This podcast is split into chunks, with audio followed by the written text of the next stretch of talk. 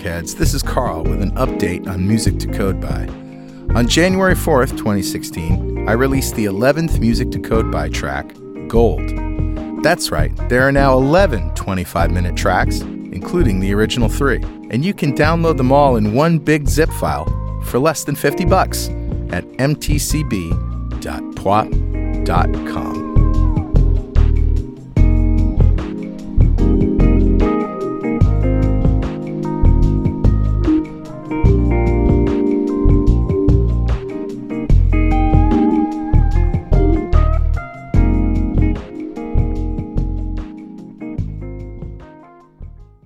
.NET Rocks, episode 1241, with guest Jimmy Bogard. Recorded Thursday, December 17th, 2015.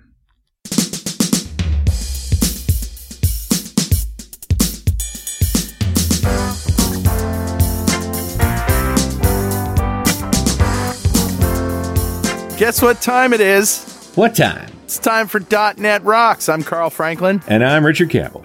And uh, we're here with Jimmy Bogard. He's going to be here in just a few minutes. We'll talk to him about open source and what's new in his life. But first, my friend, Yes. are you finally coming out of uh, flood mode or what? Well, I guess uh, when you would hope we're recording this show like three weeks in advance, so you would Yeah. hope three weeks from now everything will be fine.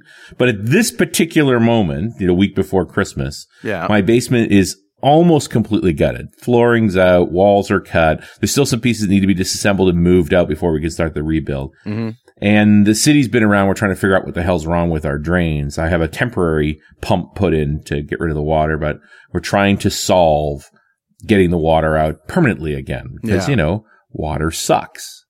And you said uh, before the show, you said your house is sitting on clay, Yeah. so the, the- doesn't this, soak up the water. Well, you were, clay is completely impermeable to water. It's waterproof. So this hill that we're on, you remember when you came to my house, there's this gigantic boulder in the cul-de-sac? Sure. So that boulder was dropped there by the ice age. this hill is a moraine pile. So it's made up of different densities of the, it's the rock the ice couldn't crush. Yeah. And everything it could crush became this clay base that water just cannot go through. You know, if you ever stick a shovel in the ground in New England, Yeah. you'll, you're going to hit some rocks deposited by the ice age. Yes. That's why we have all these rock walls out here. People be walking in the woods and you'll see a rock wall and they're like, what the heck is that for? Well, it used to be a field. Yeah, it's a place to put your rocks that you dug out of your field so you could actually farm it. Well, Yeah. up here, the, I mean, the nice thing is it's super stable ground, right? Nothing ever moves. It's very solid, but it is impermeable to water. So Mm. Yeah. when my drain pipe plugged up, the water just filled in the hole where my house is. Well, um, Better Know Framework today is wrapped up in a story. So let's start the music and I'll fill you in.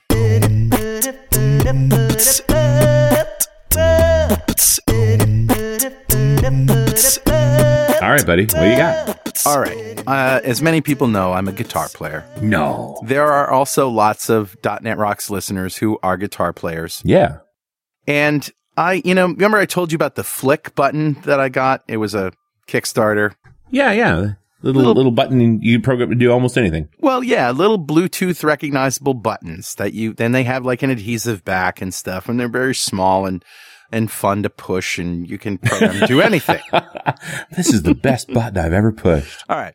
All right. So I'm at a gig and, you know, like most guitar players, I have a pedal board. Now my pedal board, you know, it's not, I, I don't go crazy with the boutique tone things and the preamps and stuff. I find that most guitar players who spend a lot of time and money on their pedal boards have noisy sound, like a lot of, "Uh," I don't know why, but I do. I have like regular boss effects, but I want to go to the next step. And Okay. what I really want is I want to put these Flic buttons on my guitar.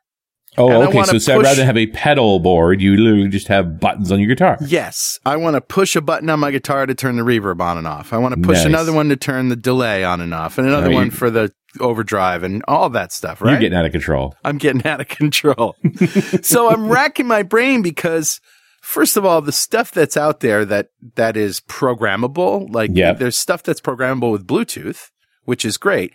Yep. The problem is they all have these settings that are just presets that have a stack of effects and you have to go from a f- you know preset to preset and it usually takes a few seconds to kick in So it's not like you can go from preset one where you've got reverb and delay to preset seven where you've got uh, overdrive, reverb, and delay. You know what I mean? Right. You And, and really- you can't wait. You're playing a song. Yeah, I just want to turn it on, turn it off. Right.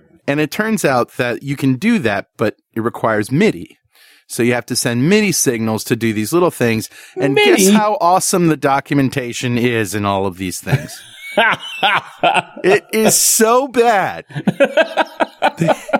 First of all, the instructions are f- translated from three languages. By the time it gets to English, it makes no sense at all. So, I mean, the original was written in ancient Aramaic. exactly. And then it was translated into, I know, Didactic Greek. you got it. By those they, they spent a little time in Romanian, and now it's English. those Aramaic guitar players. and it's just driving me crazy. So, I, I mean, I spent time programming the stuff that I had and I tried it and it just wouldn't work. And then, um, I went to the, you know, guitar store and I tried to look at stuff and yeah, there are pedals, you know, big things that are like $700, but I don't even know if I'm going to be able to program it. So, right. so enter Native Instruments. Native Instruments is a company, and I think it's a German company, but it doesn't really matter. But they make software synths and software audio things, and they make this tool called Guitar Rig. And if you go to guitarrig.pwop.me, you'll see what this is. It looks like every preset has a stack of components you can swap in and out. And there's 17 amps that you can model, 27 cabinets, and 54 different effects. Oh, this is gadgety. You can go nuts with tone shaping. You can position microphones. You can go crazy. All Oh my goodness. Yeah. No, I can see this needs to be in your stocking. Yeah. Well, I, I bought it and, and I had it for, I had the old version. You're not supposed to buy this stuff in December, Carl. well, yeah, all right. this is what makes your loved ones angry Yeah, but right my here. wife, my kids, they don't know what to get me. You know, it's like I can't wait. I'm just like I'm gonna buy, and I upgraded. I must have this now. I upgraded. It only cost me seventy bucks because I had the old version, but it's two hundred dollars if you're buying it outright. And the MIDI stuff is so awesome that you just say, I want to attach this controller to this function. You know, I want to turn this effect on and off. And then you hit a learn button and then you send it whatever MIDI you're going to send it. And it does it. So here's my final rig. You ready for this? Okay. I've got my Zen, Asus ZenBook laptop, which, as you know, is really Great little machine. great yeah. little machine. And that guy is running an app that I wrote in WPF. Yes, I wrote my own web server because it was just too too much with security and all this stuff to make a uh, an OWIN server, and I really just needed a very simple signal. I don't need a whole lot, right? right. So I just basically wrote up this sockets based server and I got the HTTP requests. I parsed it out. All of that stuff took me 20 minutes. It was so easy. Right. So then, uh, now one of the things you can do with Flic is send an HTTP request. Right. So I send an HTTP request, you know, command equals, you know, toggle reverb or whatever. So I just do a select case on that. There's this other tool called Loop B, L O O P B E, which is a virtual MIDI cable.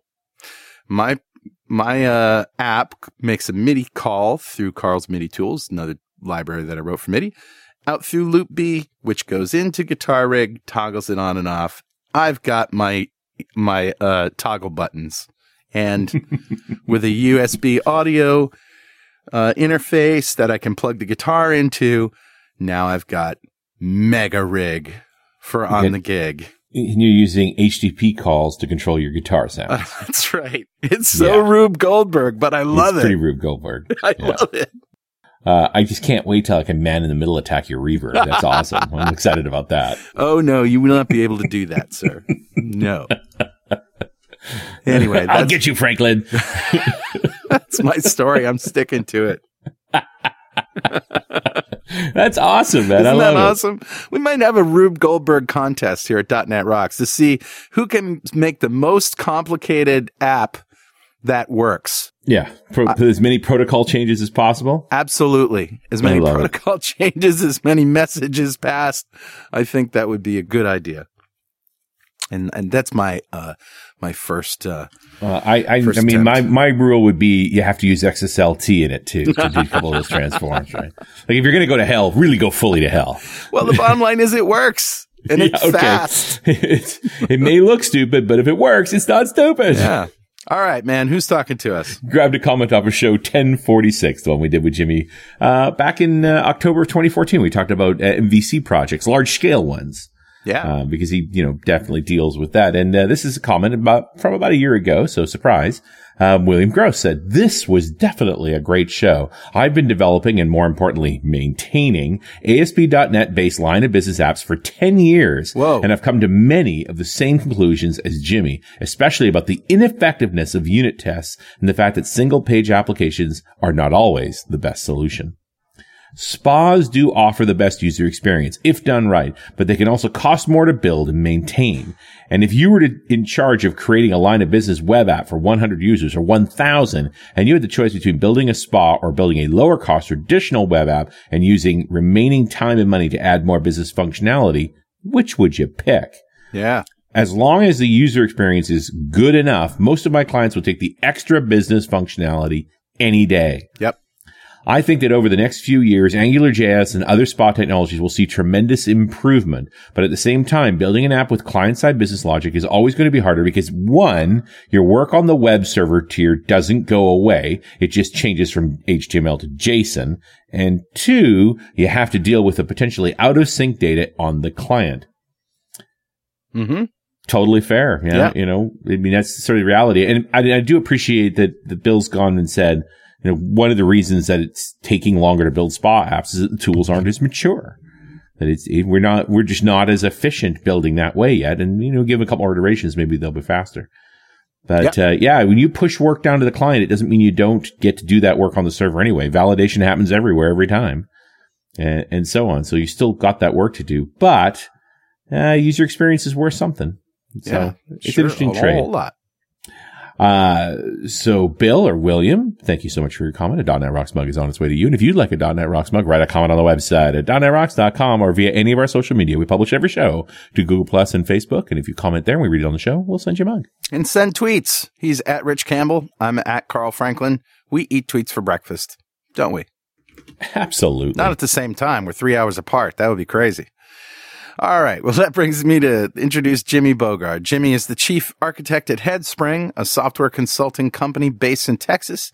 His day job is helping his teams develop great software for their customers today and building libraries, evaluating tools, and prototyping systems for their customers tomorrow. Welcome back, Jimmy. Yeah, good to be back. Thanks for having me.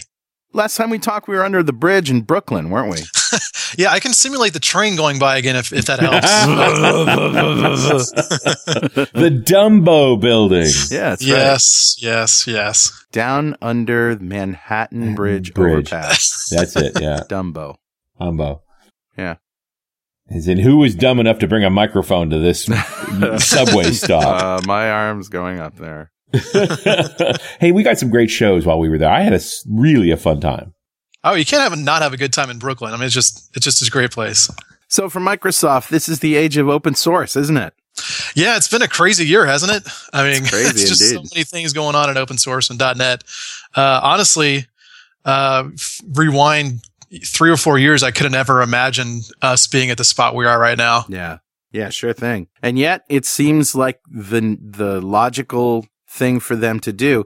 And it seems like, you know, people are used to Microsoft being anti-competitive and now it, people are having a hard time believing that the, that they're such an open company. Yeah, and I, I can understand that too. Um, it's it's definitely changed a whole. I mean, it's it's a sea change in the past ten years, um, from way back in the old all dot .NET days, if anyone cares to remember any of those days, mm. uh, to today, where it's a it's a much more embracing style they have. I mean, there's still going to be people that are upset and scared over this this change is happening, but uh, you know you can see from Microsoft's uh, communication that they're doing as much as possible to to let people know you this is not uh, this is not a change in the service we have or uh, a support. This is just a better way of developing software that is going to improve your life uh, going forward. Hmm. We had this conversation with, I think it was Damien Edwards. He was talking about, you know, we're still building the product. Right. We just happen to, we take a copy of the open source library and we build it and package it just like we always have. It's just that you get to watch us build it in the first place and participate if you want. I think people have this idea of open source as something like Wikipedia. Right. Where someone can go in and edit themselves as a president of some country, you know, that sort of thing. It's just, it's just not how it works. Um, yeah. So well, and, it, and it's, and it's clear they have a roadmap too. You can't just contribute willy nilly to ASP.NET. It's got to be part of the plan. Oh, and that's something that anyone with an open source project has to deal with. Is just um, it's one thing to say I'm going to put my code out in the public. Another thing to say, and now I invite other people to go ahead and contribute as well. It's a huge step. Well, this is something you've done, right? I mean, this exactly. is exactly. Well, Jimmy, how did you get started in open source? Um, it was honestly the, my first open source project was born out of sheer boredom. That's a good way to start. I wouldn't recommend it though, honestly. Um, Wait a minute, were you controlling if, a guitar with a button through an HTTP request? That's called the Internet of Crappy Things, yeah, right there. Absolutely. yep no, it was just um, I was at a I was at a job where I wasn't really doing very much, so I thought, you know what, I'll do I'll I'll code something. So I, I started an open source project um, for basically all the wrong reasons. It wasn't anything I actually needed mm-hmm. uh, or was going to be using on a daily basis. Uh, on top of that, it was a carbon copy of someone else's project. I thought I could just do it better, yeah, um, without actually talking to the other person. So pretty much every every bad thing you can do with open source, that was my first project. Nice. Um, you did it all. This was back when the when BDD was first getting started, behavior driven development, mm-hmm. and so my first project was something called NBehave, which was a code based version of of building out sort of story like tests where you can have like as a I want to so that directly in your code. Oh, nice. um, but this is way before the whole uh, Gherkin cucumber, cucumber. like text based sort of thing, yeah, and it was all right. C sharp. Uh, so it was mainly a way for me to get familiar with new C sharp features. And a way to learn that you were ahead of your time. yeah, exactly. um, so I put it out there. Uh, so I, probably, I basically said everyone should come use this library. Uh, and when people started to use it, they had all these questions about how to use it. Mm-hmm. And it turns out I never actually used it. It was just a sort of experiment that I I told other people they should definitely use, but not actually having done it myself. ah. That'll so those, learn, were all, those yeah. were all the wrong reasons to just put open source out there. And well mainly don't tell people to use things that you actually don't use yourself. Right. So automapper was not your first project?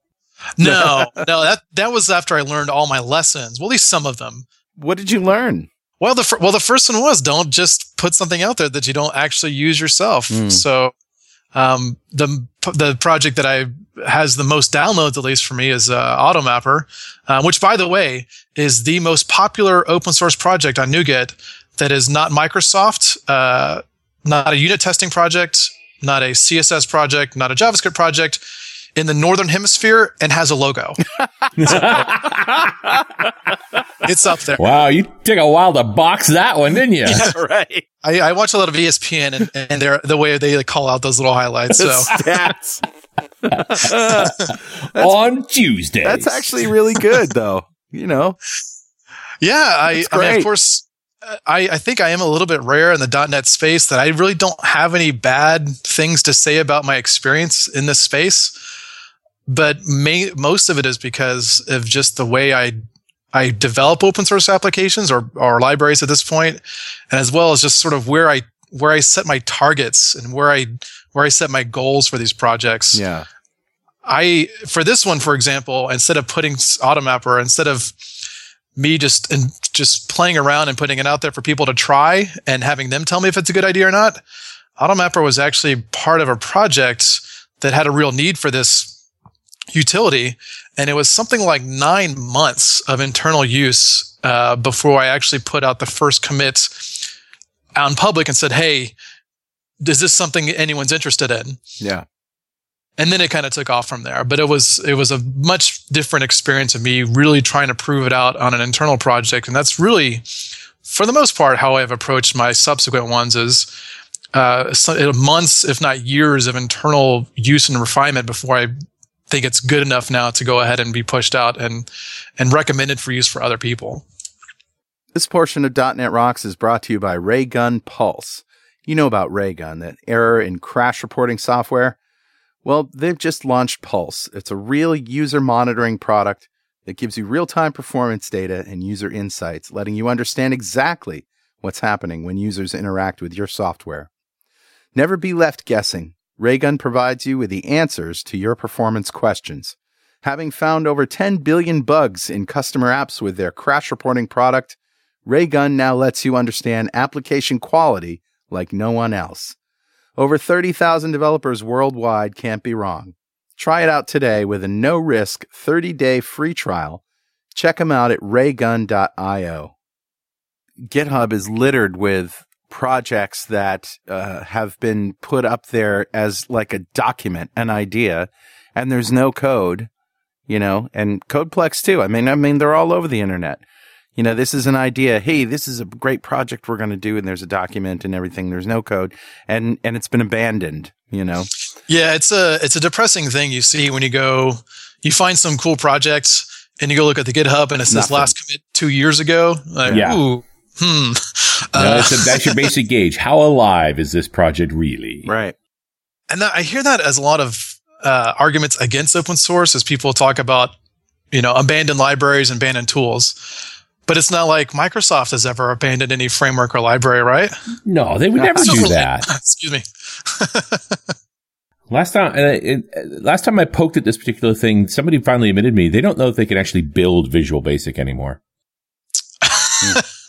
You know, people. You know, every so often we get another wave of folks on, on the comments on .NET Rock saying then you should open source Visual Basic, and apparently the real issue is the internal build system that Microsoft uses is very complicated. Mm and mm-hmm. extracting a piece of software from that so that it can be compiled by other people is not a trivial thing. Yeah, we thought it might have been that that uh, getting the licenses from everybody who contributed to it might have been a problem, but it turns out it's just a matter of having code that builds. There's one I'm machine. Sure I think it was, and Martin Woodward said there's one machine like at Microsoft that can still build it. Well, and I'm sure there's license problems as well. Yeah. But until you have code that anybody could actually run, mm. what's the point? I know Microsoft recently went through that with uh, going from Windows Live Writer to Open Live Writer. Just yeah. reading some of the things, you know, you think, oh, just should be a simple switch to flip, just to go put the, you know, copy paste the code, whatever. But it it took a lot, and uh, props to those guys for for pushing to get it done. I I remember seeing tweets from Scott Hanselman, I mean, years ago. Uh, of him responding to people like, "Why don't you open source Windows Live Writer? Don't abandon it." Mm. And he's uh, you know, good for him to say, you know, who's going to own this because it's not worth it for us to go put it out there and no one's the actual steward of the project anymore. And then there'll be, you know, people will have pitchforks for saying you abandoned this by just dumping yes. the source code out there. We're back to that problem again. But, uh, yeah, I mean, it, it has been one of his holy crusades to get Live Writer out for many years and, and it's finally happened. But it's it's not just like he was banging against a wall. It was a lot of work that had to be done to get it there. Yeah, I can only imagine with something like Visual Basic. I heard the same thing with, uh, um, gosh, with uh, even VBA, and before that, um, oh gosh, what was that like? The uh, I can't remember now. Um, Fox Pro.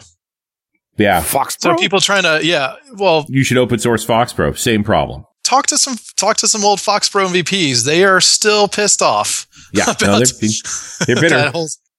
and they're hungry too, because, you know, Fox Pro. Yeah. Well, it's funny that nothing has actually ever replaced that whole way of programming. Uh, having had to do my share of Fox Pro conversions, yeah, it's like, wow, you can you can do that. You can you can update the foreground color with a SQL script. Okay. I doesn't make it a good idea. Uh, you just uh, can no, do no, it. It's, it's there.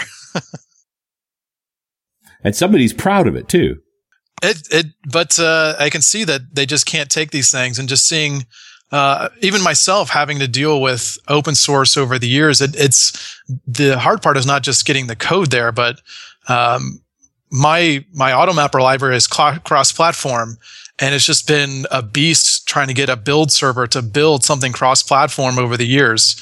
Uh, the the way you do build cross-platform has changed so much that uh, eventually I just had to just delete my build server and start over again because it just became this duct tape and baling wire uh, sort of thing that couldn't stand up on its own anymore. So the, you're you're now able to compile AutoMapper to run on on Linux and OS X as well. And uh, Linux, I mean, just about anywhere you can run .NET, you can run AutoMapper these days. It's not quite as much as something like JSON.NET, but phones, watches, Xboxes. And that's something that Microsoft has made much easier now. Uh, that's something else that's changing here pretty, should be changing here pretty soon. Is uh, making it even easier to build cross-platform apps through the through this whole move towards core CLR, breaking up their core framework into individual NuGet packages will make it a lot easier to build cross-platform apps in the future, and that's what we're seeing today. Well, and and and I understand is if you watch what's going on with the Core CLR on GitHub, like they're having a hell of a time. It's a lot of code and a lot a lot of low level stuff that people are trying to understand to to switch over to cross platform. But every mm. uh, you can see them making progress constantly, and we we still see that even the nature of building uh, libraries cross cross platform is changing with them. Um, you had this concept of portable class libraries. Yeah. Uh, yeah. So that's, that's also going away into even, even better iteration, but they've had sort of two iterations in between there where they were trying things and they weren't quite the best thing. And so eventually they'll get to some, you know, magical unicorn place, but, uh, not quite there yet, but it's, it's definitely better than used to be, which was, um, when I first started building open source libraries, I never even thought of trying to do cross platform because yeah. it was so hard. And, it, and it's great to think that that's, these are two totally different problems. Being open source is one set of problems. Being cross platform is another set of problems. And it, it all starts with a very innocuous GitHub issue or whatever that says, Hey, uh, this one was, uh, Hey, um, would you mind if you supported Silverlight 3? I thought, couldn't be that hard because I don't How have. How hard could that be? How hard could that be? Actually, very hard, it turns out. Halfway through that, you're like, what have I done? Wait a minute. What? Yeah, that's I. Whenever I, I sometimes give talks about my experience at open source, and so one of the things I show to people is as my kind of OSS resume, I show my NuGet packages, and my successes are the packages that are still available, and then my yep. failures are the ones that I've I've I've hidden from view. And one of them down there is an automapper Silverlight out there that you can still get if you if you have access to, but it's you know it's it was it was ridiculous. It was not worth the pain, huh? No, oh, no I found your blog post on AutoMapper for Silverlight 3 Alpha from 2010. You sound so optimistic. Uh, gosh, yes. hey, Richard. Yeah, buddy. Guess what time it is? Ah, it must be that happy time again. Yep. It's time to write an iPhone app that lets me set an alarm that sends an email when it goes off, and a PC in the kitchen pulls for the email. When it sees the alarm, sends a message to a Raspberry Pi that opens a relay that tells my coffee maker to start brewing. Then a liquid sensor in the coffee pot tells the Raspberry Pi to the PC to send an email back. That app downloads and then wakes me up to tell me the coffee's done. Two hours after it's finished. oh my God. Actually, you have to set an alarm to check the email. Some, you know, the funny thing is somebody out there is going, yeah, I got to do that. That'll work. All right. It's actually time to give away a DXperience subscription to one lucky member of the .NET Rocks fan club. But first, become a UI superhero with DevExpress UI controls and libraries and deliver elegant .NET solutions that address customer needs today and leverage your existing knowledge to build next generation touch enabled solutions for tomorrow. Whether it's an office inspired application or a data centric analytics dashboard, DevExpress Universal ships with everything you'll need to build your best without limits or compromise. Learn more and download your free 30 day trial at devexpress.com slash superhero. All right, buddy. Who's our winner? Today's winner, Richard, is Emmanuel Erickson. Congratulations, Emmanuel. Yes. Golf clap for you, sir. Golf clap for Emmanuel Erickson. And uh, Emmanuel just won the DXperience subscription from Developer Express, a great big pile of awesome from them. And if you don't know what we're doing, go to .netrocks.com, click on the big Get Free Stuff button, answer a few questions, and join the .NET Rocks fan club. We have thousands of members all over the world. In every show, we like to give away stuff from our sponsors.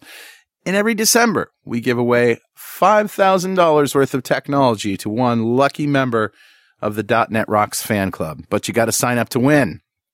All right, Jimmy, it's your turn. If you had $5,000 to spend on technology right now, what would you buy? I would put a five thousand dollar down payment to a Tesla. Ah, there you go. Not the first person. nope. So the S or the X? Oh gosh, you know they've been talking about the the upcoming one. That that's uh, that's what I was looking for. Or the three? yes. Yeah. I mean, we haven't seen the three yet. The X is technically out, although I don't know that anybody has one yet. Mm. They're at least taking orders for it or starting to do production on it. But And the three is supposed to be um, cheaper, isn't it? yeah, like the sixty thousand dollar version or the fifty thousand dollar version, as opposed to the hundred thousand dollar. Right. Yeah, that five thousand won't make a dent in that too much, would it? Well, I guess like we said before, you could buy the mirror, the, That's right. the windshield, maybe. Or a really nice model, uh, or the Charger. You can have the Charger. Oh yeah, just I'll, I'll buy a supercharger and that's about it. Yeah. No, the, the, the- you can't even get the supercharger. You get the Charger Charger. Oh, just the regular charger, of course. the What am I regular. Five- thinking? it's only five grand, dude. The Yeah, thing so- you Yeah. plug in. Yeah, so it's like, see that thing over there? If I had a Tesla, I'd plug it in there. Let a friend borrow it and never never brought it back. I don't know. Actually, he's he's his the car's dead on the highway about 240 miles from here, probably. That's right. Oh, I, I can't. I wonder when AAA is going to start carrying around like a generator or something, so they can recharge electric cars that get stranded. It's those giant CPR paddles they're going to have. Clear. I saw for the first time at a Mobil station uh, on 395, yeah, going towards uh, Worcester, uh, a hydrogen dispenser. Oh, nice. I had never seen one before. I Yeah, mean, 'cause- I'd heard that we were starting these this hydrogen economy and stuff, but it, it really is a kind of a a weird thing to think that there aren't any significant number of hydrogen powered cars on the road, yet there's a hydrogen dispenser. Well, there is the the Toyota Mirai, right? I mean, that is actually a car you can buy. That's a that's a fuel cell car. Hmm. So, I mean, I think Toyota's taken it upon themselves that with the, the the Prius, in some ways, is almost an accident. Yeah. It's becoming quite incredibly popular. So now that they're almost trying to they're trying to Prius the hydrogen car. Yeah. So if you go take a look at a Mirai, I mean, that's uh, that's what it's about. Yeah. Okay. Well, yeah, it's interesting. Uh, it's good to see. It's good to We're trying. Yep, We're, we're trying to solve this problem. Uh, speaking of trying to solve this problem, I noticed that the source for the 1.01 for Silverlight 3 Alpha of AutoMapper is on Codeplex. yes. Yeah, mean, Codeplex. Yes. You've been running AutoMapper now for, what is it, seven years? Eight years? Yeah, it's it's going on. Uh, yeah, it's it's about uh, seven eight years, something like And that. you didn't start it on GitHub because you couldn't have. Yep. no, I did. No, that wasn't a thing. Yep. No. Yeah. So In fact, you've sort of got a spray of AutoMapper source scattered around these various repositories. Oh yeah, it actually started on Google Code. Oh my That God. when that was a thing, and then Codeplex was a thing. I thought, you know what, I'll go use that. But then it was TFS source control instead of Subversion, which I didn't like at the time. Right. So I only used Codeplex for issues. And then I moved everything to GitHub. And then for about two years, no one knew where to put anything. Yeah. There was just a couple of bad years. it was a, it was a bit of a, a long transition. Uh, it was up until probably six months ago. I still had people opening issues on Codeplex, even though I moved to GitHub four or five years ago. It's just I can't I can't just shut the project down. Unfortunately, Yeah. What? Why? Why? And why can't you? Like, there's just no way for you to delete a project off of Codeplex? no. There's a there's a button that lets you delete it. It just doesn't work. That's cruel. That's so cruel. so it's like Ashley Madison. oh. But Delete. it that is something that GitHub has made. I mean, obviously, much much easier is to to to put an open source project out there and get contributions from other people. Yeah. And the tooling they put out there has made it much easier for people to contribute, even though they may not be Git experts. Uh, they put a lot of stuff out there to help in that. They haven't helped as much in terms of, I mean, I get a lot of GitHub issues. So just trying to understand what I've replied to, what I haven't replied to. So Oh. far, email has still been the best thing for me to just manage who, you know, who I responded to, who still needs a response. Yeah. That's just GitHub is not an email client. So Yeah, and, and not a and not a FAQ management tool or a, a text uh, or a, you know customer support tool, which is really what you're you're doing when you handle all those emails. yeah, pretty much is just, you know, responding to people's issues. Um, Yeah, oh, the other thing that's also really helped open source is Stack Overflow. really. Uh, I- yeah, I'll disagree with you. you think about it, okay, before Stack Overflow, if someone had an issue with your source code, they could, or just a general question, they could go to, uh, you know, whatever trouble ticket system you have, but that wasn't generally, that wasn't for general questions. Mhm. And so they, they typically, we typically have a mailing list, which for me, I don't even know if I have it show up in my inbox anymore. I think I just look at it once a week or so. Well, and But- it's also mailing list is just too general. You know, yeah, I don't want to keep a, my own database of problems. Oh, and the formatting And and, find my email, yeah. vacation. Someone needs an answer right away. Like, no, but on Stack Overflow, you get internet points for answering questions. Right. And that is, Right. seems to be the magic sauce where my mailing list, I didn't get any internet points. But if I answer the same question on Stack Overflow, internet points, badges, you know, all sorts of meaningless things. But I, I, I'm rarely, rarely the first person to answer an automapper question these days, no matter how quickly I see it, because there's just so many other people out there that just really love answering questions for people on that They want their badges.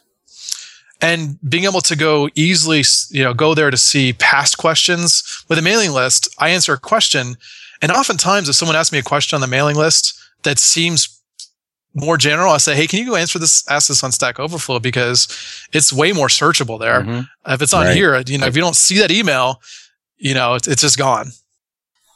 It's interesting that GitHub and Stack Overflow, I mean, all this stuff started around in 2008, and it took them a couple of years to sort of get it in order. Realistically, it's only been five years that the sort of modern open source world has existed. The one that you're describing, anyway. Oh yeah, of course. I mean, before that, we were. I would have had to pay money for some bug tracking system or uh, use oh gosh something like SourceForge, which I think is all spyware now. I don't even know. it's still up. I know it's still up, but still uh, my my ad my my ad blocker blocks that website, so I don't. they did something wrong. Wow, brutal. but yeah, you- it's the the support network is really if you if you have a project that is that is worth having or it is meaningful to people, then a support group will arise to help support this system. So today I get uh, I get a lot of pull requests from people I've never never talked to in real life, never met, but they you know they love your library and so they're more than happy to to uh, you know people have issues they're actually contributing and, and closing issues for me um, this is not something that happened for me even two three years ago Mm. that's they, uh, do they just check in with you first? Like, is there a conversation before they start writing code, or is the first time you meet some of these people is when a pull request arrives? yeah so that's a that that crosses over into the, some of the human side of this Yeah. because it all it is all just text on a screen i i really try hard to be patient with people and empathetic because Right. someone spent their time out of the day to do something and it's uh it you know i try to be the least jerky possible um, yeah, answering these things because you can see how uh, how Linus Torvalds got to be the way he is. i mean i'm sure he answered he had answered you know several agn- orders of magnitude more than i had to but Yes, um, i do get the i do get the pull request that's you know changing 200 files and just comes out of the blue. And i don't i don't even know where to begin with something like that because it's uh, the first time i've seen it and i don't know what it's doing or why or what's all these changes for. Right. So the best, you know, the best ones we get are, are really very targeted or I can very clearly express, here's the problem I'm having. Here's the need I have. And here's something that fixes it. And as long as it fits the style of what's going on, then I'm more than happy to accept it. Uh, the trouble is though, if it's a feature that I wouldn't use actually in real life, and that's that is one place I've actually gotten into trouble with open source. Mm-hmm. So if I have I, this happened to me in the past where someone uh, very early on when I, you know, b- uh, my first real big mistake with Automapper was a pull request for a feature that was something I didn't understand why you would use it or when someone would ever use that or what problem they were having, really anything about it. But because I was so excited about someone contributing, I just went ahead and merged in their changes and said, you know, I have contributors. Hooray. Yep. And uh, like you already mentioned how old Automapper is, that means I had to support that feature for four or five years. And Right. issues come in where I just, uh, the code was actually all using really low level .NET things, reflection emit, which I took assembly lang- language programming in college. I never want to do that stuff ever again, Right. which is basically what reflection emit is. And it was in my code base and people had problems and they wanted me to fix them and I couldn't. So eventually I actually just spun out all that code into its own project. And anytime anyone opens an issue, I give them commit rights nice. and just say, I'm not, Here you go. Knock I'm not abandoning it, but you know, you're going to have to, I, I still support the whole build ecosystem. So if, if they, if it, all the tests pass, whatever, then it gets released. But I just, I don't know enough about the code to understand what it's doing or why. So you clearly have a need for it. So you can, you can fix it. Yeah, you can you can own that problem too.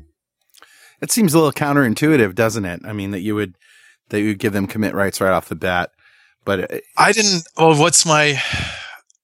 I didn't have any recourse because they they they have an expectation that I would fix it, right. and if I just ask them to submit a pull request, that's not going to really motivate them to do anything. But if I, I'm not really shoveling it off onto them. I'm like I'm empowering you. It's like, hey, you know, don't wait for me. Right. Go in there, fix it, and if it works, let's get it released. Do, do people are people surprised by that kind of response? Like, oh yeah, Um, I don't actually. I haven't actually had anyone take me up on the offer yet. huh? So Do you, just dropping uh, uh, commit rights to them just drive them away? I don't know. I mean, it- the it's it's still a very big ask for people to say if you have a problem, go ahead and change the code yourself. It's still, you know, I, I myself, you know, I, I being in open source for a long time, I still try to have a conversation with people to say what are Yeah. the right thing to do because you know. Just like any code base that's been around for years, you don't know all the all the little demons hiding in which places that you don't have to you have to worry about. Sure. I've got hundreds of tests, but it certainly doesn't cover every scenario. So that always makes me a little hesitant to just dive in and make any sort of significant change. Well, and by that same token, when you have someone who's just going to dive in and start making significant changes without that, you you kind of worried about them. Well, there's that too. Um, Like I just do, but I mean, it's it, even though the bar has gotten lower for contributing to open source, it's not zero. So you still, you know, it still takes a certain kind of person to uh, put themselves out there and say, "Hey, I want to give back to your project." It's a, um, you know, you're really kind of laying yourself bare to say, "Here's here's my code, oh great person who built this." Uh, library. It's the number one open source library, non Microsoft. Well, oh, we already went through all that. Never mind. yep. Right. you. I, I I just looked at the NuGet statistics. Like you're 59th, man. Like that's way up there. Yeah, it's. Um, I mean, I do have a lot of botnets uh, going and pulling those downloads to help boost me, but it's it's getting it's pretty good. Well, your botnets are working like a hot damn. well, I got to tell you though, I, I of course never. s- I wasn't looking to change the world or anything like that with that with that project. It was really just I had something that I was building that had nothing to do with the business problem at hand. So was it just going to live inside that code base locked up forever, or could I try to take it out and use it on the next project, the next client, and make it easier for the next one to build, Hmm. and so on and so forth. So my I mean, my original goal was really just let's not have something that has nothing to do. It's not IP. It's it's nothing to do with what you're you're doing, and try to pull that out so that uh, we can we can use it on your next project, and it's not just locked inside this code base. That was my that's honestly with most of my projects. That's my biggest goal is just to have something I can use on the next project. That's that's good Yeah. enough for me. Jimmy, do you ever get complaints from people about like you know s- silly things like not enough comments or? I mean, I guess that's not that silly, but Yes, I do. Uh, I think that's something that every open source maintainer hits. They get two questions of like, why isn't there enough documentation? And is your project dead? Uh, Uh, which yeah. I know there's like, those are the ones that just set people off. But if I'm going to have a project and a library that people are going to use, it needs to be documented. Yeah. That's something that I've changed over time with my open source projects. Even today, like I don't put out a release of AutoMapper anymore until all of the features I've put in have a link to a wiki document that hmm. describes what that feature is about. Yeah. The very, at the very least, I could link to the test that shows the shows the functionality of how to how to use it. But it, it's just I'm doing my users a disservice if I'm not telling them well all the cool things you can do with my library. right. And if I don't tell people how to use it, then that's where projects will die if it's not documented. Sure. Do you um do you I noticed some people have started doing, you know, videos and linking to them, you know, just sort of getting started videos or, you know, this feature or that feature. Do you, you think that's a good idea? Is that where we're headed? Oh, I, I absolutely. I mean, something, for example, folks like the the the Glimpse guys who whose product is very visual. That it's absolutely useful for that because you can walk through. Here's how to set it up with NuGet and integrate it into your application, and then here's a running. Here's all the telemetry. Um, I haven't done as much on on mine mainly because mine are more low level libraries. Sure. So I do a lot more blogging about how to how to use things, and so that's that's my main form of, of documentation I have uh, besides wikis and stuff is is written descriptions of you know here's here's the kind of places this works well, and here's how to integrate it, and here's what it looks like at the end. Are there any um, other things that you do? I mean, uh, obviously, these are general things like, you know, clean documentation and all of that stuff, but are, uh, is there any other absolute must that you have to do for a project? Well, I, like I, I think I alluded to before, but one of the biggest things that's helped me be successful is is really making sure I know what the definition of success is for me. Mm, if Right. my definition of success is I'm going to change the world, I'm probably going to be disappointed.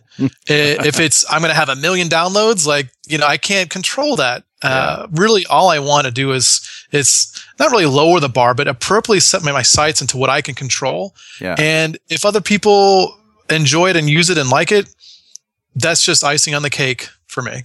That's cool. Do you ever um do you buy into this whole like jump in uh issues and or first timer issues things like that? Uh, yeah, the the whole up for grabs movement. Um, Up for grabs, yeah. yeah, I it if, I've And tried what's it a that couple exactly? times. It's the idea that where you uh you want to engage people that haven't done open source before, or you want to put out things that anyone can just jump in and do. So you put a label on your GitHub project with a specific up for grabs label, and you register your uh, you link your project to this up for grabs website and what they'll have is just a list of projects and issues that are up for grabs that you can just if you want to go code something you can go say hey the this person that maintains this project says hey someone else have at it Huh. That's really interesting. It's really interesting to put them all in one place because that It's makes really- it easy for people who want to contribute to stuff. and it's great for ones too where if, if you don't if it's not in your wheelhouse of what you under you know how you uh, what you need to do i mean a lot of times it's for uh, like if someone wanted to have silverlight support i would put that as an up for grabs thing because i don't build silverlight apps and so i wouldn't know when it's done Yeah. so i could give that to someone else and say you you do the legwork uh, because it's a need for you and then i can help support that Absolutely. Yeah, and there's an, there's another aspect to this, which is the you know, I mean, up for grabs is generally so you've never done open source, but there's also specifically the first timers, which is oh very simple issues. You know, so you want to go through the exercise the mechanism of contributing to open source. Here's something small you can Huh. do that will make a contribution. We've been doing this at um, at Humanitarian Toolbox as well. Right. Yeah, I noticed that. And y- do you have to like sort of rate them or just put them in a category as being, you know, easy, beginner level? I mean, that seems like an awful lot of work for stuff that doesn't exist. It's it, it, it's it's a labeling process, Yeah, right? sure. You- Yep. We we build all these issues of what needs to be built for our project, and then we we tag them with priority and so forth anyway, and, Right. and map them to milestones, all the process to help Yeah. people get software built. And one of them we mark we can mark them with is jump in. Yeah. Hmm. I like it. I just don't know that AutoMapper is well suited as that. It's kind of a, a low level, like smart guy tool. Yeah, and I kind of because it's a long-lived code base, there are plenty of things I would want to do differently, and so Yeah. I don't want people's first impression of me as six years old code. You know? Right. That's one of the side effects of, of having it around for so long is there's some code you're not proud of. yeah, yeah, definitely. So you need to create a new label called clean up my mess. Comment my code. what was I thinking? Yeah. oh yeah, I've, I've got a few of those. Then a miracle It's fun to occurs. tag them that way. and then a miracle occurs. Yes. Once upon a time. Well, I mean, I'm, I am looking at the issues in AutoMapper and it's like improvements, features, bugs. Like you've, you've got a bunch of labels that you're using just to help people know, you know, what you'd be doing here. Yeah. Oh yeah, and that actually all those labels too feed documentation. So when I put out a release, I use a tool to take all the issues, categorize them, and put them into a Right. mark into Markdown to to be able to put out there. So anything to help lower, you know, make it easier for me to to actually release uh, li- uh release the software is you know just makes it so I can focus on actually solving problems. Mm-hmm. Right. And I see you're running two milestones. So you sort of have a declared version milestone with a due date, and then everything is uh, sort of out of scope for that milestone is in the future milestone. Yeah, just the V. Yeah, the future milestone are ones I've I've looked at, but I I need to put more thought into design. And uh, with this one especially, I've I've moved away from sort of dot or you know just feature milestone releases and more to date based Right. releases because that's the only way I can that's the only way I can release something now is just mark something in the calendar to put out what I have right now, and then I put it out, Yeah. On, Mhm. on January 18th, I'm going to release this. And that's that. whatever whatever is on. closed by that time will be released, and that's that. Sink or swim. Yeah, it's an interesting dynamic. Have you had certain folks that, that really have been your major contributors? Folks that, you know, I, I mean, obviously you dominate your project. Oh yeah, and we've gone through with the project this long too. Too, we've had you know different people become the sort of second level person. So uh, early on, we had a, a guy Jake who was the kind of the bigger contributor, and then later on, um, I didn't have to pronounce his name, Lucian. Uh, someone else now that uh, is is really doing a lot of pull requests. So it's almost, I mean, for him, I don't know what he, I don't know what his day job is, but like basically, if an issue comes up, sometimes I'll see a pull request from him a day later. Hmm. Like, oh, Wow. okay, thank you. Nice. Well, and it's interesting to look at the, the contributor timeline. You see, I mean, you've been steadily contributing to the project for a very long time, but you see folks that were in, you know, in the 2010 time frame, and others that were in, in the 2012 time frame. And it looks like this Lucian is, you know, current. Yeah, exactly. It's it's. Uh, I I think I if I go look at my projects I contributed to as well. It's you know I'm on some project for some client and I needed to do stuff, so I'm pushing back and putting features back into that so it Sure. can make my project better. Hmm. And then I roll off and do something else completely, and then you know You'll never touch it again. right. till the next project comes along. I mean, I think that's, but that's also very healthy, right? Oh, You're yeah. making changes to a project that you actually depend on. These are changes that you yourself as the contributor will live with in your own code. I, I don't like the idea of making a contribution of code that you don't actually have to run yourself. It, it makes me nervous. Oh, that's that's that was one of my hard lessons. Was my Sure. open source contributions are things that I use on a daily basis from from some problem I have at hand, and if it's not something Yep. that I I I have plenty of experimental projects I have, but I just don't put them out there as like here's a thing people could use. You don't believe in your code until it's actually in the field and, and normal mortals are using it. Exactly. What is yeah? your What is your next project, Jimmy? Ah, that is a great question. I'm I'm just now finishing one at the end of this year. It's uh, one in the in the healthcare industry. So we just had our big uh, FDA submission process recently. So um, that was the, kind of the last thing in this project. So I I don't even know. It's going to be a, a whole new year for me next year. You're unemployed. Well, whatever it is, I'm sure it's going to be awesome. Hey, Jimmy, thanks for spending this time with us. Oh, of course. And it's always great to talk to you. And we'll talk to you, dear listener, next time on .NET Rocks.